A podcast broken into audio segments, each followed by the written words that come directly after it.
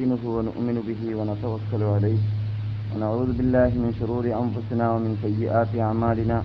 من يهد الله فلا مضل له ومن يضلل فلا هادي له. وأشهد أن لا إله إلا الله وحده لا شريك له. وأشهد أن محمدا عبده ورسوله. أرسله بالهدى ودين الحق ليظهره على الدين كله ولو كره المشركون. أما بعد فإن أحسن الحديث كتاب الله. وخير الهدي هدي محمد صلى الله عليه وسلم. وشر الأمور محدثاتها وكل محدثة بدعة وكل بدعة ضلالة وكل ضلالة في النار. اللهم صل على محمد وعلى آل محمد كما صليت على إبراهيم إنك حميد مجيد. اللهم بارك على محمد وعلى آل محمد كما باركت على إبراهيم وعلى آل إبراهيم إنك حميد مجيد. رب اشرح لي صدري ويسر لي أمري واحلل عقدة من لساني يفقه قولي. اللهم أعز الإسلام والمسلمين وأذل الشرك والمشركين وانصرنا على القوم الكافرين. اللهم أرنا الحق حقا وارزقنا اتباعه وأرنا الباطل باطلا وارزقنا اجتنابه. اللهم إنا نعوذ بك من علم لا ينفع وقلب لا يخشع وبطن لا تشبع وعين لا تدمع ودعاء لا يستجاب. اللهم ربنا هب لنا من أزواجنا وذرياتنا قرة أعين واجعلنا للمتقين إماما. ربنا اصرف عنا عذاب جهنم إن عذابها كان غراما إنها ساءت مستقرا ومقاما. ربنا آتنا في الدنيا حسنة وفي الآخرة حسنة وقنا عذاب النار. آمين. برحمتك يا أرحم الراحمين.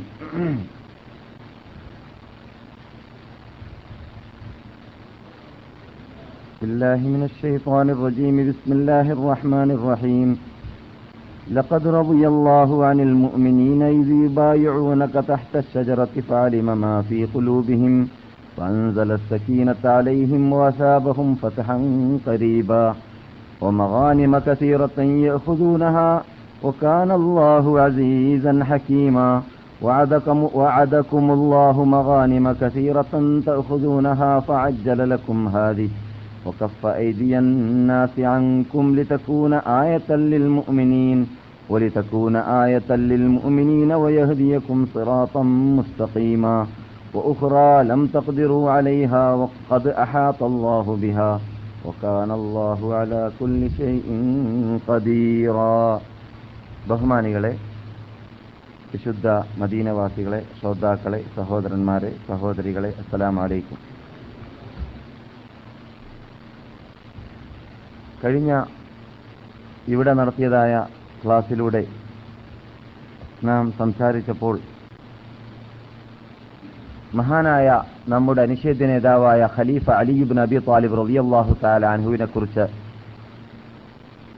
അദ്ദേഹത്തിന്റെ കാലഘട്ടത്തിലുണ്ടായിരുന്നതായ വിപത്തുകൾ ചർച്ച ചെയ്തപ്പോൾ അദ്ദേഹത്തെക്കുറിച്ച് വിശദീകരിച്ച് അറിയൽ അനിവാര്യമായതുകൊണ്ട് തന്നെ അദ്ദേഹത്തിന് അദ്ദേഹത്തിന്റെ ജീവിതത്തിൽ പ്രകടമായി തുറച്ചു കാണുന്നതായ ചില പ്രത്യേകതകളെക്കുറിച്ച് നാം വിവരിച്ചിരിക്കുകയാണ്. ഫുലഫാവുർ റാഷിദീങ്ങളുടെ കൂട്ടത്തിൽ ഏറ്റവും കൂടുതൽ പ്രശ്നമനുഷ്യനായി അറിയപ്പെട്ടിരുന്ന ഇന്ന് വരേക്കും അദ്ദേഹത്തിന്റെ പേരിൽ ഈ ഇസ്ലാമിൽ കരിഞ്ചന്തകൾ കൂടിക്കൂടി വർദ്ധിച്ചത് കാരണത്താൽ അദ്ദേഹത്തിന്റെ പേരിൽ ഇസ്ലാ അദ്ദേഹത്തിന്റെ പേരിൽ മുസ്ലിങ്ങളാണെന്ന പേരിൽ എണ്ണപ്പെടുന്ന വലിയൊരു വിഭാഗം തന്നെ ഒരു പ്രത്യേക തത്വം അംഗീകരിച്ചുകൊണ്ട് ഒറിജിനൽ അഹ്ലുസുന്നത്തുൽ ജമാഅത്തിന്റെ പാതയിൽ പാതയിൽ നിന്നിട്ട് വ്യതിചലിച്ചുകൊണ്ട് ജീവിക്കുന്നവർ അദ്ദേഹത്തിന്റെ കാലഘട്ടം മുതൽ ഇന്നുവരേക്കും കാണുന്നത് കൊണ്ടും മഹാനായ അലിയുബിൻ അബി താലിബ് റലിയല്ലാഹു താലാൻഹു ആരാണ്? അദ്ദേഹത്തെക്കുറിച്ച് നാം എങ്ങനെയാണ് മനസ്സിലാക്കിയിരിക്കേണ്ടത്? അദ്ദേഹത്തെ നാം എങ്ങനെയാണ് ബഹുമാനിക്കേണ്ടത്? അദ്ദേഹവും നാമുമായുള്ള ബന്ധം എന്താണ് അദ്ദേഹവും അദ്ദേഹത്തിനെ അമിതമായി ബഹുമാനിക്കുന്ന ആ വിഭാഗവുമായുള്ളതായ ബന്ധം എന്താണ് അവർ യഥാർത്ഥത്തിൽ ഉൾക്കൊണ്ടതായ തത്വത്തിലും ബഹുമാനിച്ചതായ രൂപത്തിലും അവർ സത്യവാന്മാരായിരുന്നോ ഇല്ലേ എന്നതൊക്കെ അറിയൽ അനിവാര്യമായതുകൊണ്ട് തന്നെയാണ് കഴിഞ്ഞ ക്ലാസ് മുതൽ നാം മഹാനായ അലിയുബ് നബി താലിബ് റലിയല്ലാഹു താല അനുഹുവിനെ കുറിച്ച് ചർച്ച ചെയ്യാൻ സ്റ്റാർട്ട് ചെയ്തിരുന്നത്. എന്നാൽ അലിയുബ് നബി താലിബ് റലിയല്ലാഹു താല അനുവിന്റെ പ്രത്യേകതകൾ നാം പറഞ്ഞപ്പോൾ ആദ്യമായിട്ട് മുസ്ലിമായ മനുഷ്യനാണ് അല്ലെങ്കിൽ കുട്ടികളുടെ കൂട്ടത്തിൽ അബൂബക്കർ സിദ്ദീഖ് റളിയല്ലാഹു താല അൻഹു പുരുഷന്മാരുടെ കൂട്ടത്തിലും കുട്ടികളുടെ കൂട്ടത്തിൽ അലീബ് നബി താലിബ് റളിയല്ലാഹു താല അൻഹുമായി അൻഹുവുമായിരുന്നു എന്ന് നാം പറഞ്ഞിട്ടുണ്ട്. അതുപോലെ തന്നെ നബിഗുന മുഹമ്മദ് സല്ലല്ലാഹു അലൈ വസല്ലം തങ്ങളുടെ കൂടെ ആദ്യമായി നമസ്കരിച്ചതായ മനുഷ്യൻ അദ്ദേഹമായിരുന്നു. ആദ്യമായി നബിയോട് കൂടി നമസ്കരിച്ചത് അലിയുബ് നബി താലിബായിരുന്നു. അതോട് അനുബന്ധിച്ച് ഖദീജ റളിയല്ലാഹു താല അൻഹയുമായിരുന്നു. അതുപോലെ തന്നെ അലീബ് നബി താലിബ് റലി അള്ളാഹു സാലാനുവിനെ കുറിച്ച് പ്രത്യേക പ്രത്യേക ഗ്രന്ഥങ്ങൾ ധാരാളം രചിക്കപ്പെട്ടിട്ടുണ്ടെങ്കിലും അഹ്ലുസനത്തുൽ ജമാഅത്തിന്റെ വക്താക്കൾ ഉപയോഗിച്ചു വരുന്നതും ഉപയോഗിക്കേണ്ടതും ആയ ഗ്രന്ഥം ഹസായിസു അലിയിൻ എന്ന പേരിൽ റളിയല്ലാഹു തആല അൻഹു ഒരു ഗ്രന്ഥമുണ്ട്. അത് ഇമാം നസായി റഹ്മത്തുള്ളാഹി അലഹി രചിച്ചതാണ്. അതിൽ ധാരാളം കെട്ടിയുണ്ടാക്കപ്പെട്ടതും വൈഫായതുമായ ഹദീസുകൾ ഉണ്ടെങ്കിലും അതിപ്പോൾ പഠനം നടത്തിയിട്ട് പുറത്തിറങ്ങിയിട്ടുള്ളത് കൊണ്ട് ആ ഗ്രന്ഥത്തിലൂടെ നമുക്ക് അലീബ് നബി താലിബിന്റെ പ്രത്യേകതയെക്കുറിച്ച് വിവരിക്കുന്ന ഭാഗങ്ങൾ മനസ്സിലാക്കാൻ വിദ്യാർത്ഥികൾക്ക് ഉതകുന്ന ഒരു പുസ്തകമാണ് ഹസായിസു അലി ഡോക്ടർ അഹമ്മദ് മീരീൻ എന്ന് പറയുന്ന എന്റെ ഒരു കൂട്ടുകാരനാണ് ആ ഗ്രന്ഥത്തെ തഹക്കീക്ക് ചെയ്ത് പുറത്തിറക്കി ഇറക്കിയത്. അദ്ദേഹം ഇപ്പോഴും അലീബ് നബി താലിബ് റളിയല്ലാഹു താലാൻഹുവിനെ അമിതമായി ബഹുമാനിക്കുന്ന വിഭാഗമാകുന്ന ഇസ്ലാമിന്റെയും സുന്നത്ത് ജമാഅത്തിന്റെ അഹ്ലു സുന്നത്തുൽ ജമാഅത്തിന്റെയും ശത്രുക്കളുടെ ജയിലിലാണ് അദ്ദേഹം ഇപ്പോൾ ഉള്ളത്. കാരണം അദ്ദേഹം അലീബ് നബി താലിബിനെ ബഹുമാനിക്കേണ്ടതുപോലെ ബഹുമാനിച്ചതുകൊണ്ട് മാത്രം. അത് നമ്മുടെ ചർച്ചാ വിഷയമല്ല. പക്ഷെ അദ്ദേഹത്തിന്റെ ഗ്രന്ഥം ഹസായിസ് അലി എന്ന പേരിൽ പട്ടണത്തിൽ കിട്ടാനുണ്ട്. ആ ഗ്രന്ഥത്തിലൂടെ നമുക്ക് അലിബ് നബി താലിബിനെ കുറിച്ച് അദ്ദേഹത്തിന്റെ പ്രത്യേകതയായിട്ട് ഒറിജിനൽ അഹ്ലുസുനത്തുൽ ജമാഅത്ത് എന്താണ് മനസ്സിലാക്കിയിരിക്കേണ്ടതെന്ന് ഗ്രഹിക്കാൻ സാധിക്കുന്നതാണ്. അലിയിനെ കുറിച്ച് മഹാനായ അലിബ് നബി താലിബ് റളിയല്ലാഹു താല അൻഹുവിനെ കുറിച്ച് കഴിഞ്ഞ ക്ലാസ്സിൽ നാം സംസാരിച്ചപ്പോൾ പറയുകയുണ്ടായി. അദ്ദേഹത്തെ അദ്ദേഹത്തിന്റെ ജീവിതത്തിൽ തുറച്ചു കാണുന്നതായ പല പല കാര്യങ്ങളും നാം പറഞ്ഞിരുന്നു. മക്കയിലാവട്ടെ മദീനയിലാവട്ടെ അത് നാം മനസ്സിലാക്കി കഴിഞ്ഞിരിക്കുകയാണ്. വിശദീകരണം ആവശ്യമുള്ളവർ കേസറ്റിലേക്ക് മടങ്ങുക. കേൾക്കാത്തവരാണെങ്കിൽ തുടർന്ന് അലീബിൻ അബി താലിബ് അലി അള്ളാഹു താലാഹുവിന്റെ ജീവിതത്തിൽ നബി ജീവിച്ചിരിക്കവെയാണ് ഞാൻ ഈ പറയുന്നത്. അവരുടെ ജീവിതത്തിൽ തുറച്ചു കാണുന്നതായ ഒരു രംഗം അത് ഹൈബർ യുദ്ധമായിരുന്നു. ഹൈബർ യുദ്ധത്തിൽ പ്രധാന പങ്കുവഹിച്ചിരുന്ന ഒരു മഹാവ്യക്തി അള്ളാഹുവിന്റെ റസൂലിന്റെ സഹാബാക്കളിൽ അത് മഹാനായ അലിബിൻ അബി താലിബ് റളിയല്ലാഹു താലാൻഹു ആയിരുന്നു. അത് നമുക്ക് സാധാരണ ഗ്രന്ഥത്തിലൂടെയോ ചരിത്ര ഗ്രന്ഥത്തിലൂടെയോ നോക്കി പഠിക്കേണ്ട ആവശ്യമില്ല. അത് സഹിഉൽ ബുഖാരിയിലൂടെയുള്ളതായ മിക്ക ഹദീസുകളും ഖൈബർ യുദ്ധത്തെക്കുറിച്ച് വിശദീകരിക്കുന്ന ഭാഗങ്ങൾ നാം പരിശോധിച്ച് നോക്കിയാൽ നമുക്ക് കാണാൻ സാധിക്കുന്നതാണ്. എന്നാൽ ഖൈബർ യുദ്ധം യഥാർത്ഥത്തിൽ ഹിജറ ഏഴാമത്തെ വർഷത്തിലാണ് സംഭവിച്ചതെന്ന് നമുക്കറിയാം. നാം പലപ്പോഴും ആ ഭാഗത്തേക്ക് നിങ്ങളുടെ ശ്രദ്ധയെ ചെലുത്തിയിരുന്നു. ഹൈബർ യുദ്ധം ഇവിടെ നടക്കാൻ കാരണമുണ്ടായത് യഥാർത്ഥത്തിൽ നബിഗുന മുഹമ്മദ് സല്ലാഹു അലൈ വസ്ലാം തങ്ങൾ മദീനയിൽ വെച്ചിട്ട് എല്ലാവർക്കും പരിചയമുള്ളതും നാം വർഷങ്ങളായിട്ട് ഒരു നിലക്കല്ലെങ്കിൽ മറ്റൊരു നിലയ്ക്ക് പല ചെറിയ ചെറിയ സൂചനകൾ നൽകിക്കൊണ്ടിരിക്കുന്നതും പലപ്പോഴും വിശദമായി സംസാരിച്ചതുമായ ഒരു ഹന്തക് യുദ്ധമുണ്ടല്ലോ. ആ ഹന്തക് ഹന്തക് യുദ്ധത്തിന്റെ പിന്നിൽ പ്രവർത്തിച്ചത് ഐക്യമുന്നണി എന്ന പേരിൽ നമുക്കറിയാവുന്നതായ അഹസാബ് അറിയാം. മൂന്ന് ഭാഗമാണ് മൂന്ന് വിഭാഗമാണ്. ഒന്ന് മക്ക കുറേശികൾ മറ്റൊന്ന് ജൂതന്മാർ പിന്നൊന്ന് റത്ഫാനികൾ നജിദികൾ കാലഘട്ടത്തിലുണ്ടായിരുന്ന വിഭാഗം കാതിരിങ്ങൾ എന്നർത്ഥം. അങ്ങനെ മൂന്ന് വിഭാഗമാണ് യഥാർത്ഥത്തിൽ ഐക്യമുന്നണി മുന്നണി ഉണ്ടാക്കിയിട്ട് നബിഗുന മുഹമ്മദ് സല്ലാഹു അലൈ വസ്ല്ലാം തങ്ങൾ ഉൾക്കൊള്ളുന്ന ആ സമൂഹത്തെയും ആ നാട്ടിനെയും തകർത്തണമെന്ന പ്ലാനിട്ടുകൊണ്ട് പരിപാടിയിട്ടുകൊണ്ട് പ്രവർത്തിച്ചിരുന്നത്. എന്നാൽ ഇങ്ങനെയുള്ള പ്രവർത്തനങ്ങളുടെ പിന്നിൽ ഏറ്റവും കൂടുതൽ പങ്കുവഹിച്ചിരുന്ന ഒരു വിഭാഗം അത് ഹൈബറിൽ ജീവിച്ചിരുന്ന ബനീവായിൽ ഗോത്രക്കാരാകുന്ന ജൂതന്മാരായിരുന്നു. ഹൈബറിൽ ജീവിച്ചിരുന്ന വിഭാഗം ഒന്നിരിക്കലോ റസൂലുള്ളാഹി സല്ലാഹു അലൈ വസ്ലം തങ്ങൾ മദീനയിൽ നിന്നിട്ട് നാട് കടത്തിയവർ കടത്തിയവരായ ബനി കൈനുക്ക അതുപോലെ തന്നെ ബനി നുബൈർ നവീർ ഗോത്രക്കാർ അതിലുണ്ട്. അതിനും പുറമെ ഹൈബറിൽ കാലേക്കൂട്ടി മുമ്പേ തന്നെ താമസിച്ചതായ ജൂതന്മാരും അവിടെ ഇരിപ്പുണ്ട്. നാം മുമ്പ് പറഞ്ഞിട്ടുണ്ട് അമാലിക്കക്കാരുടെ കാലഘട്ടത്തിലെ ഇവിടെ ജൂതന്മാരുണ്ടായിട്ടുണ്ട് എന്ന്. ജൂതന്മാർ അവരുടെ ഗ്രന്ഥത്തിൽ ഇന്നലെ രാത്രി നാം സൂചിപ്പിച്ചതുപോലെ അവരുടെ ഗ്രന്ഥത്തിൽ തൗറാത്തിലൊക്കെ അവസാന നബിയെ നബിയെക്കുറിച്ചുള്ള ബിഷാറാത്തുകൾ കണ്ടപ്പോൾ ആ അവസാനത്തെ നബി വരുന്നതായ ഭൂമി ലാഭത്തെയിന്റെ മധ്യത്തിലാണ് എന്നും രണ്ട് ലാഭത്തെയും രണ്ട് ഇപ്പോൾ നമ്മുടെ ഭാഷയിൽ പറഞ്ഞാൽ ഹറകൾ ഹറ ഷർത്തിയ ഹറ ഗർബിയ എന്ന് പറയുന്ന രണ്ട് ഹറ ഹറയുടെ മധ്യത്തിലായിട്ട് സ്ഥിതി ചെയ്യുന്നതായ ഈത്തപ്പനയുടെ തോട്ടങ്ങൾ കൊണ്ട് തിങ്ങി നിൽക്കുന്ന നെഹ്റുകളും നദികളുമെല്ലാം വെള്ള വെള്ളത്തിന്റെ തോടുകളുമെല്ലാം ഉള്ളതായ ആ ഭൂമിയിലേക്കായിരിക്കും നബിഗുന മുഹമ്മദ് സല്ലാഹു അലൈ വസല്ലം തങ്ങൾ ഹിജറ പോവുക എന്ന വാർത്തയെല്ലാം ബുഖാരിയിൽ ഉള്ളതുപോലെ തന്നെ ഈ ജൂതന്മാരുടെ ഗ്രന്ഥത്തിലും ഉണ്ടായത് കാരണത്താൽ ജൂതന്മാർ ആ നബി വരുന്ന നാട്ടിൽ പോയിട്ട് നമുക്ക് കുടിയേറി പാർക്കണമെന്ന് തീരുമാനിച്ചിട്ട് ഒരു വിഭാഗം ജൂതന്മാർ ഇവിടെ വന്ന് കുടിയേറി പാർക്കാൻ തീരുമാനിച്ചപ്പോൾ അതിൽ ഹൈബറിലേക്ക് എത്തിയ വിഭാഗം ഇവിടെയായിരിക്കും മുഹമ്മദ് വരിക. ഇവിടെ കുറെ പർവതങ്ങൾ കാണുന്നു കുറെ കറുത്ത ഭൂമി കാണുന്നു കുറെ ഈത്തപ്പനകൾ പനയുടെ തോട്ടങ്ങൾ കാണുന്നു എന്ന് മനസ്സിലാക്കിയിട്ട് അവിടെയും കുടിയേറി പാർത്തിരുന്നു. അത് കാരണത്താൽ അവിടെ പണ്ട് തന്നെ ജൂതന്മാരുണ്ടായിരുന്നു എന്നർത്ഥം.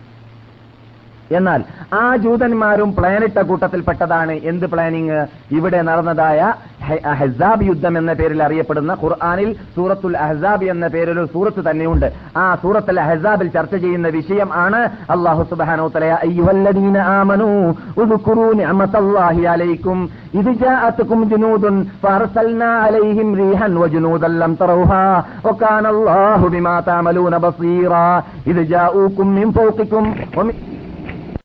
وإذ زاغت ال- وإذ زاغت الأبصار وبلغت القلوب الحناجر وتظنون بالله الظنونا هنالك هنالك ابتلي المؤمنون وزلزلوا زلزالا شديدا എന്ന ആയത്തുകൾ സൂറത്തുൽ ഹസാബിലുള്ളതാണ് അത് ജൂതന്മാ അത് താഴെ താഴ്വരയിൽ നിന്നിട്ടും മേൽഭാഗത്തിൽ നിന്നിട്ടും നിങ്ങളുടെ ശത്രുക്കൾ നിങ്ങളെ ഏഹ്, ഉന്മൂലനം ചെയ്യാൻ വേണ്ടി പ്ലാനിട്ട പരിപാടിയിട്ട രംഗത്തെ നിങ്ങൾ സ്മരിക്കുക മുസ്ലിം ലോകമേ എന്നാണ് അള്ളാഹു സുബാനുഭവത്താര അതിൽ പറഞ്ഞിരുന്നത് മുസ്ലിങ്ങളുടെ ഇത് ഭയം കൊണ്ട് അവർ അവർ ആ സമയത്ത് ആ സന്ദർഭത്തിൽ ശത്രുക്കൾ എല്ലാ ഭാഗത്തു നിന്നിട്ടും വരെയും ചെയ്തു ചെയ്തത് കാരണത്താൽ നമുക്ക് വിജയിക്കാനുള്ള മാർഗം തന്നെ ഇല്ല എന്ന് അവർ തെറ്റിദ്ധരിച്ചു പോയത് കാരണത്താൽ അവർ അവർ ദീർഘശ്വാസം വലിച്ചു പോയിരുന്നു എന്നൊക്കെ അള്ളാഹു സുബാനോ ആയത്തിൽ പറയുന്നു. അവസാനമായിട്ട് ഹുനാലിക്ക അവിടെ വെച്ചിട്ട് ഹന്തക്ക യുദ്ധം നടന്നതായ അല്ലെങ്കിൽ കിടങ്ങ് കുഴിക്കാൻ വേണ്ടിയിട്ട് മുസ്ലിങ്ങൾ സമ്മേളിച്ചതായ നമ്മുടെ ഇന്നത്തെ കാലഘട്ടത്തിൽ സവൻ മോസ്കി എന്ന പേരിൽ അറിയപ്പെടുന്ന സ്ഥലത്തുള്ള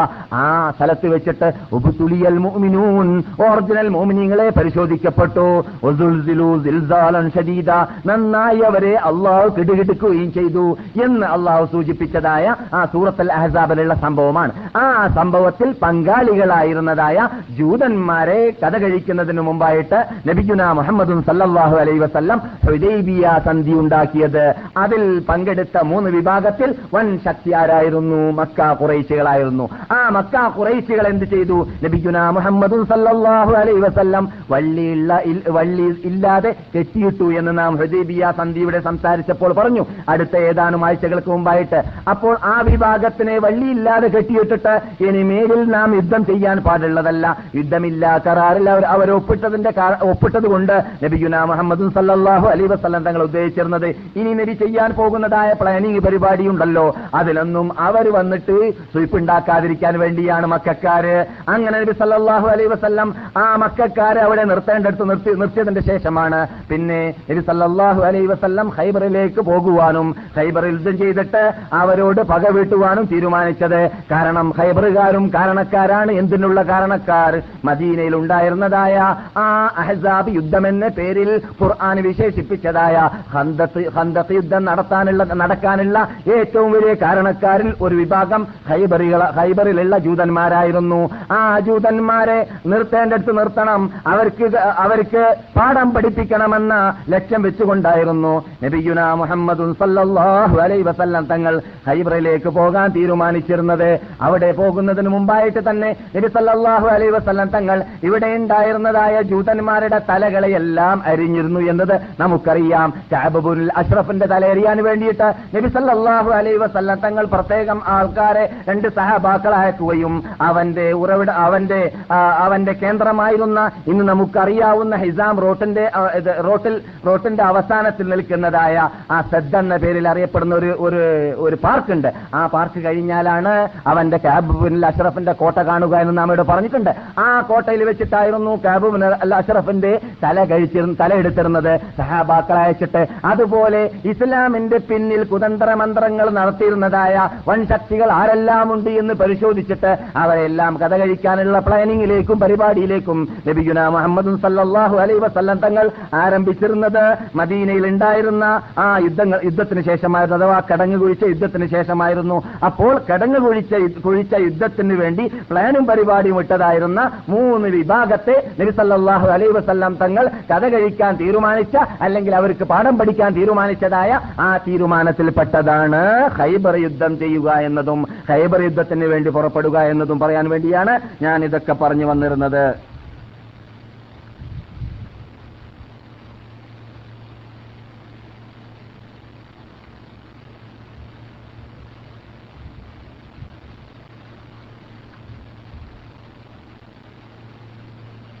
മദീനയുടെ ഭദ്രതയ്ക്ക് വളരെ അനിവാര്യമാണ് അതിന്റെ പരിസരത്തിലുള്ള ശത്രുക്കളെ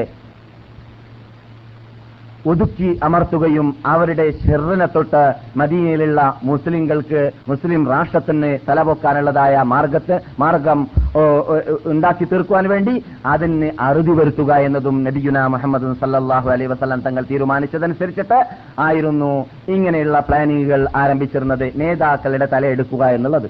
അങ്ങനെ നേരത്തെ ഞാൻ പറഞ്ഞതായ കാബുബുനു അൽ അഷ്റഫിന്റെ തല എടുക്കാൻ വേണ്ടി അയച്ചത് സഹാബാക്കളുടെ കൂട്ടത്തിൽ നിന്നിട്ട് യഥാർത്ഥത്തിൽ നിങ്ങൾക്കറിയാം ഔസ് ഖസ്റജി എന്നീ രണ്ട് കബീല മുസ്ലിങ്ങളുടെ ഇടയിൽ അന്നുണ്ടായിരുന്നു ഔസ് ഖസ്റജി. അപ്പോൾ ഔസ് ഗോത്രക്കാർ എന്ത് ചെയ്താലും ഖസ്റജികൾക്ക് നിർബന്ധമായിട്ടും അതുപോലെ ഞങ്ങൾക്കും ചെയ്യണമെന്ന ഒരു പൂതി ഉണ്ടാവാറ് ഉണ്ടാവാറുണ്ടായിരുന്നു. അതുകൊണ്ട് ഔസ് ഗോത്രക്കാരായിരുന്നു കാബുബിൻ ബനിൽ അഷ്റഫിന്റെ കാബുബുൽ അഷ്റഫിന്റെ തലയെടുത്തിരുന്നത് അങ്ങനെ ഹസ്രജ് ഗോത്രക്കാരൻ നബിഗുന മുഹമ്മദ് സല്ലാഹു അലൈ വസ്ല്ലാം തങ്ങളുടെ ഹദ്രത്തിൽ വന്നിട്ട് പറഞ്ഞു ഇവിടെ ഇപ്പോൾ ശേഷിക്കുന്നുള്ളത് സല്ലാമുബുനുൽ ഹഖീഖ് എന്ന് പറയുന്ന വൻ ദുഷ്ടനാണ്. വലിയ ശക്തിയാണ് അവൻ. ഒറ്റക്കാണെങ്കിലും ചിലപ്പോൾ ഒരു വ്യക്തിയെ കൊണ്ട് ഹിറ്റ്ലറെ കുറിച്ച് നമുക്കറിയാമല്ലോ. ഒരു വ്യക്തിയെ കൊണ്ട് പല കുഴപ്പം ഉണ്ടാക്കാൻ സാധിക്കുമെന്നത് പരിചയമുള്ളതാണ്. വ്യക്തി തോന്നിവാസിയാണെങ്കിൽ പരാക്രമിയാണെങ്കിൽ. ഈ പരാക്രമി വലിയ സമ്പത്തു സമ്പത്തിന്റെ ഉടമയാണ്. വലിയ ചരക്കും വലിയ കച്ചവട ചരക്കും എല്ലാം ഷാമിലേക്ക് ഹൈബറിൽ നിന്നിട്ടും പരിസരത്തിൽ നിന്നിട്ടും പോകുന്നുണ്ടെങ്കിൽ സല്ലാമുബിനുൽ ഹക്കീഖിന്റേതായിരുന്നു അതുകൊണ്ട് അവൻ മുഖേനയായിരുന്നു ഇവിടെ വന്നിരുന്ന ബനി കുറേ- കുറേവക്കാരുടെ കയ്യിലാവട്ടെ ജൂതന്മാരിൽ നിന്നിട്ട് ആരെല്ലാം റസൂലിനെതിരിൽ പോരാടാൻ വേണ്ടിയിട്ട് ഹസാബ് യുദ്ധത്തിൽ പ്ലാനിട്ടുവോ? അവർക്കെല്ലാം സാമ്പത്തിക ശേഷിയില്ലെങ്കിൽ ദാത് കൊടുക്കാനുള്ളതായ മണി വന്നിരുന്നത് സഹായം വന്നിരുന്നത് സല്ലാബിനു സല്ലാമുബിനുൽ ഹഖീഖിന്റെ ക- നിന്നിട്ടായിരുന്നു. അത് കാരണത്താൽ അവന്റെ പ്ലാനിങ്ങും പരിപാടിയും നടന്നുകൊണ്ടേയിരിക്കുന്നുണ്ട് അവന്റെ കഥ കഴിച്ചാലേ മുസ്ലിങ്ങൾക്ക് സൗര്യമായി ഇവിടെ ജീവിക്കാൻ സാധിക്കുകയുള്ളൂ. ഹൈബറുള്ളതായ ആ പത്തഹ നടത്താനും അതൊരു മുന്നോടിയാവാൻ സാധ്യതയുണ്ട് എന്ന് സഹാബാക്കൾ നട്ട ഹസർജികൾ മനസ്സിലാക്കിയതുകൊണ്ട് ഹസർജികൾ വന്നിട്ട് നബിഗുന മുഹമ്മദ് സല്ലാഹു അലൈ വസ്ലാം തങ്ങളോട് സല്ലാമുബുൽ ഹസീത്ത് എന്ന വ്യക്തിയുടെ തലയെടുക്കാൻ വേണ്ടിയിട്ട് ആവശ്യപ്പെട്ടു. നബിഗുന മുഹമ്മദ് സല്ലാഹു അലൈ വസ്ലാം അവർക്ക് അതിന് അനുവാദം കൊടുക്കുകയും ചെയ്തു. അഞ്ചു പേരാണ് അവന്റെ തലയെടുക്കാൻ വേണ്ടി അവന്റെ ഉക്കുറുദാറിലേക്ക് അവന്റെ നാട്ടിലേക്ക് അവന്റെ കോട്ടയിലേക്ക് അവന്റെ സെൻട്രയിലേക്ക് അവനും അവന്റെ സൈന്യവും മാത്രമുള്ളതായ സ്ഥലങ്ങളിലേക്ക് അഞ്ചു പേരാണ് ഇവിടെ നിന്ന് പുറപ്പെടുന്നത്. അവരുടെ നേതൃത്വം വഹിച്ചിരുന്നത് മഹാനായ നമ്മുടെ അനുശേദ്യ നേതാവ് അബ്ദുല്ലാഹിബിൻ അസീഖ് റളിയല്ലാഹു താലാൻഹുവാണ് അദ്ദേഹം റിപ്പോർട്ട് ചെയ്യുന്നത് നിങ്ങൾ കേൾക്കുക. ഈ സംഭവത്തെക്കുറിച്ച് അദ്ദേഹം പറയുന്നു പറയുന്നു ഞങ്ങൾ അഞ്ചു പേരും ഹൈബറിലേക്ക് എടുത്തു ഹൈബറിലേക്ക് എടുത്തിട്ട് സല്ലാമുബിനു അസീഖിന്റെ ക്യാമ്പ് എവിടെയാണെന്ന് പരിശോധിച്ചു. അവന്റെ ക്യാമ്പ് എന്ന് പറഞ്ഞാൽ സാധാരണ ക്യാമ്പ് ക്യാമ്പൊന്നുമല്ല.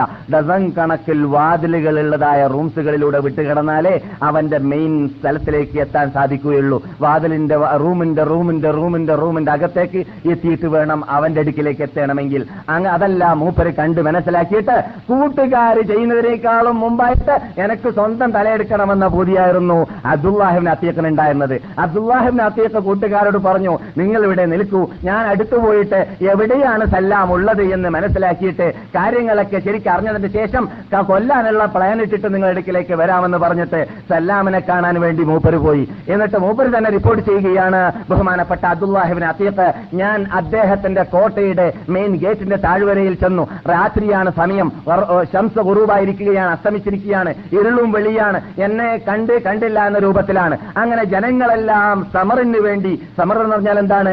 രാത്രി കുടിച്ച് രസം പറയാ എന്നുള്ള സമ്പ്രദായമാണല്ലോ. അങ്ങനെയുള്ള തണ്ടികൾക്കൊക്കെ ഉണ്ടാവുക. അതേ രസം പറയുന്ന സ്വഭാവം ഇന്ന് ജീവിക്കുന്ന തണ്ടികൾക്കും ഉള്ളതാണ്. ഒന്നൊരിക്കലോ കുടിച്ചില്ലെന്ന് വന്നേക്കാം. മുസ്ലിങ്ങളാണെങ്കിൽ പക്ഷെ കുടിച്ചില്ലെങ്കിലും തോന്നിവാസം കണ്ട് വിനോദാഭാസങ്ങൾ കണ്ട് ഫിലിംസുകൾ കണ്ട് അത് ഒരു പോരെങ്കിൽ കൂടുതൽ അള്ളാഹു അനുഗ്രഹിച്ച വ്യക്തിയും അതേ സമയത്ത് കൂടുതൽ അള്ളാഹുനോട് എതിർത്ത് ജീവിക്കണമെന്ന ആ കുറച്ച് കയറിയിരുന്നോളി. ബുദ്ധിയോടുകൂടി ചിന്തിക്കുന്നതായ മുസ്ലിം വേഷധാരിയാണെങ്കിൽ അശ്ലീലമായ ഫിലിമായിരിക്കും മുമ്പിൽ വെക്കുക. അങ്ങനെ സമർ ഉണ്ടാക്കലായിരിക്കും പതിവ്. ഈ സമറിന്റെ പരിപാടി പണ്ട് തന്നെ ദുഷ്ടന്മാർക്കും തോന്നിവാസികൾക്കും വെട്ടികൾക്കും ഉള്ളതായിരുന്നു പണ്ട് പണ്ട് തന്നെ. അങ്ങനെ സമറിന് വേണ്ടി അവിടെ വാക്ക് കസർത്ത് നടത്താൻ വേണ്ടി അവിടെ പാട്ട് പാടാൻ വേണ്ടി അവിടെ കുടിക്കാൻ വേണ്ടി അവിടെ തോന്നിവാസം ചെയ്യാൻ വേണ്ടി അവന്റെ കൂട്ടുകാരെല്ലാം വാതിലിന്റെ പുറത്തു നിന്നിട്ട് കാത്തിരിക്കുകയാണ് സല്ലാമിന്റെ സദസ്സിലേക്ക് ചെല്ലാൻ വേണ്ടി. അക്കൂട്ടത്തിൽ ഞാനും കടക്കണമെന്ന പൂതി എനക്കുമുണ്ട്. അങ്ങനെ ആൾക്കാർ കടന്നുകൊണ്ടിരിക്കവേ ഞാൻ ദൂരെ നിന്ന് എന്നെ മനസ്സിലായി പോകാൻ വേണ്ടി തസ്ലീം ചെയ്തുകൊണ്ട് മൂക്ക് വരേക്കും പുറത്താക്കി വെറും കണ്ണ് മാത്രം പുറത്ത് ബാക്കിയുള്ളതെല്ലാം അകത്ത് ചെയ്ത് അകത്ത് വെച്ചുകൊണ്ടുള്ളതായ പ്രത്യേക അമാമത്ത് ധരിക്കുന്നതിനാണ് തസ്ലീം എന്ന് പറയുക അറബി ഭാഷയിൽ. അങ്ങനെ ഞാൻ മുസല്ലമായും കൊണ്ട് അവിടെ കാഷ്ടിക്കാനിരിക്കുന്ന രൂപത്തിൽ ദൂരെ ഇരുന്നു കൊടുത്തു എന്നാണ് പറഞ്ഞത്. അങ്ങനെ ഞാൻ അവിടെ ഇരുന്ന് ഒറ്റക്കിരിക്കുന്ന കണ്ടപ്പോൾ ആൾക്കാരൊക്കെ പ്ര- പ്രവേശിച്ച് കണ്ടപ്പോൾ അവിടെ ഉണ്ടായിരുന്ന ഗേറ്റ് കീപ്പർ ഒറ്റത്തിൽ വിളിച്ചു പറഞ്ഞു അല്ലയോ മനുഷ്യ അബ്ദുള്ള എന്ന് പറയുന്നത്. അബ്ദുള്ളാനെ അള്ളാന്റെ അടിമ എന്നുള്ള അർത്ഥം മാത്രമേ ഉള്ളൂ. അല്ലയോ അള്ളാന്റെ അടിമയെ അബ്ദുള്ളയെ കടക്കുന്നില്ലേ വന്നോ കടന്നോ എന്ന് വിളിച്ചു പറഞ്ഞപ്പോൾ ആ ആ ഞാൻ കടക്കാണെന്ന് പറഞ്ഞ് ഞാൻ അങ്ങോട്ട് കടന്നു കൊടുത്തു. ഞാൻ ആരാണെന്ന് മൂപ്പര് മനസ്സിലാക്കിയിട്ടുമില്ല. അങ്ങനെ ഞാൻ അവിടെ കടന്ന ഉടനെ തന്നെ മറ്റുള്ളവരൊക്കെ കടന്ന ഉടനെ തന്നെ റൂമിന്റെ റൂമിന്റെ റൂമിന്റെ റൂമിന്റെ അകത്ത് ചെന്നിട്ട് അവന്റെ സദസ്സിലേക്ക് എത്താൻ വേണ്ടിയുള്ള പ്ലാനിങ് പരിപാടിയാണ് അവരുടെ മുമ്പിലുള്ളത്. എന്റെ മുമ്പിലുള്ളത് മൂപ്പന്റെ തലയെടുക്കണമെന്നുള്ളതാണ് അതുകൊണ്ട് ഞാൻ കടന്ന ഉടനെ തന്നെ ഒരു വാതിലിന്റെ ബാക്ക് സൈഡിൽ കൂടി ഞാൻ ഒളിച്ചു കളഞ്ഞു മുങ്ങിക്കളഞ്ഞു എന്നാണ്. അങ്ങനെ മുങ്ങിയിട്ട് ഞാൻ ആ ഗേറ്റ് കീപ്പർ എപ്പോഴാണ് കടക്കുന്നത് എന്നത് പ്രതീക്ഷിക്കുന്നു. ഗേറ്റ് കീപ്പർ കുറച്ച് സമയം കഴിഞ്ഞിട്ട് ആൾക്കാരൊന്നും ഇനി സമറിന് സല്ലാമിന്റെ സദസ്സിലേക്ക് എത്താൻ ശേഷിക്കുന്നില്ല എന്ന് കണ്ടപ്പോൾ അവൻ വാതിലിന്റെ അകത്തേക്ക് കടക്കുകയും വാതിൽ പൂട്ടിയിട്ട് താക്കോൽ തൂക്കുന്ന സ്ഥലത്ത് തൂക്കുകയും ചെയ്തപ്പോൾ ഞാൻ പതുക്കെ പുറത്തിറങ്ങി. അദ്ദേഹം പോകേണ്ടടുത്ത് പോയി ഞാൻ ആ താക്കോൽ എടുത്തിട്ട് വാതിൽ തുറന്നു വെച്ചു. ഓടാൻ വാതിൽ തുറന്നു വേണമല്ലോ. തുറന്നിരിക്കണം. അങ്ങനെ ഞാൻ വാതിൽ തുറന്നു വെച്ചു. അതിനുശേഷം പിന്നെ കാണുന്ന ഓരോ റൂംസുകളിൽ ഞാൻ കടക്കുമ്പോഴെല്ലാം അകത്തുള്ളതായ ഉപവാതി വാതിലുകളെല്ലാം ഞാൻ കടക്കുമ്പോൾ ഞാൻ കടന്നു പൂട്ടി. ഞാൻ കടന്നു പൂട്ടി. കാരണം പൂട്ടിയില്ലെങ്കിൽ എന്ത് സംഭവിക്കും? സല്ലാം ഓടിക്കളയും. സല്ലാം ഓടാൻ പാടുള്ളതല്ല. അതുകൊണ്ട് റൂമിന്റെ അകത്ത് എവിടെയെങ്കിലും വെച്ചിട്ട് കാണുന്നുണ്ടെങ്കിൽ അവിടുന്ന് പിടികൂടണം എന്ന ആ ലക്ഷ്യം വെച്ചിട്ട് ഞാൻ അതിനുശേഷമുള്ള വാതിലുകളെല്ലാം പൂട്ടി പൂട്ടിയിട്ട് അവസാനം ഞാൻ അവിടെ എത്തിയപ്പോൾ അവരുടെ സമർ അവസാനിക്കുന്നതുവരേക്കും ഞാൻ ഒളിച്ചിരുന്നിട്ട് കാത്തിരുന്നു. അവരുടെ സമർ അവസാനിച്ചു. എല്ലാവരും പുറത്തിറങ്ങിപ്പോയി എന്ന് കണ്ടപ്പോൾ ഞാൻ അകത്തകത്തകത്ത് ചെന്ന് അവസാനം അവൻ താമസിക്കുന്നതായ റൂമിന്റെ അടുക്കിലേക്ക് എത്തി. അല്പം കുട്ടികളുമായിട്ട് ഇരുള ഇരുളടഞ്ഞ റൂമിലായിരുന്നു വീട്ടിലായിരുന്നു അവനെ കണ്ടിരുന്നത്. ഞാൻ ദൂരെ നിന്നിട്ട് അവൻ എവിടെയാണെന്നുള്ളത് മനസ്സിലായാലേ അല്ലേ- കൊല്ലാൻ പറ്റുകയുള്ളൂ. ആളെ കാണുന്നില്ല. സ്ഥലവും ഇത്തിജാഹും മനസ്സിലാവണം. ഇത്തിജാഹ് എന്ന് പറഞ്ഞ ഭാഗം. ഇത്തിജാഹ് മനസ്സിലാക്കാൻ വേണ്ടിയിട്ട് ഞാൻ അവിടുന്ന് ഒരു ശബ്ദം ഉണ്ടാക്കിയിട്ട് യാ അബാറാഫി എന്ന് പറഞ്ഞു നോക്കി. അബാറാഫി അവന്റെ പേരാണ് കുഞ്ഞത്താണ് അവന്റെ കൂട്ടുപേരാണ്. അബാറാഫി എന്ന് പറഞ്ഞ പറഞ്ഞപ്പോൾ ചോദിച്ചപ്പോൾ അവൻ ആരാണത് അവിടെ? എന്ന് ഇങ്ങോട്ടൊന്ന് ശബ്ദമുണ്ടാക്കി എന്റെ വാക്കിന് മറുപടി നൽകി. അപ്പോൾ ഏത് ഭാഗത്താണ് അവൻ ഉള്ളത് എന്ന് എനിക്ക് മനസ്സിലാക്കാൻ സാധിച്ചതോടുകൂടി എനിക്ക് പെട്ടെന്ന് കൊന്നു കിട്ടണമെന്നുള്ള ആഗ്രഹത്തോടു കൂടി ധൃതി കൂട്ടിയിട്ട് ഞാൻ ഒരു അടി അങ്ങോട്ട് ഇടിച്ചു കളഞ്ഞു. പക്ഷേ ആ ഇടി സ്ഥലത്തേക്ക് എത്തിയില്ല. പക്ഷെ ശബ്ദമുണ്ടാക്കിയെന്ന് മാത്രമേ ഉള്ളൂ. എന്റെ ഇടി കാരണത്താൽ അവിടെ അദ്ദേഹത്തിന്റെ കോട്ടയിൽ ഒരു ശബ്ദമുണ്ടായി എന്നതല്ലാതെ അദ്ദേഹത്തിന്റെ തല എന്റെ വാളിലേക്ക് എത്തിയില്ല. പക്ഷേ അപ്പടി തന്നെ ആരാണത്? എന്താണത്? ശബ്ദമെന്ന് പറഞ്ഞപ്പോൾ ഞാനും അങ്ങോട്ട് പറഞ്ഞു കൊടുത്തു. അതെ ശരിയാണ് ഞാനൊരു ശബ്ദം കേട്ടു. എന്താണ് ആ ശബ്ദമെന്ന് ഞാനും അങ്ങോട്ട് പറഞ്ഞു കൊടുത്തു. ഞാനും അത് അറിയാത്ത ഭാവത്തിലാണ്. അപ്പോൾ അദ്ദേഹം പറഞ്ഞു അല്ലയോ മനുഷ്യ ഒയിലു ഒയിലു ഉമ്മ നിന്റെ നാശമേ നീ അറിഞ്ഞില്ലേ? എന്നൊരു വ്യക്തി കൊല്ലാൻ വേണ്ടി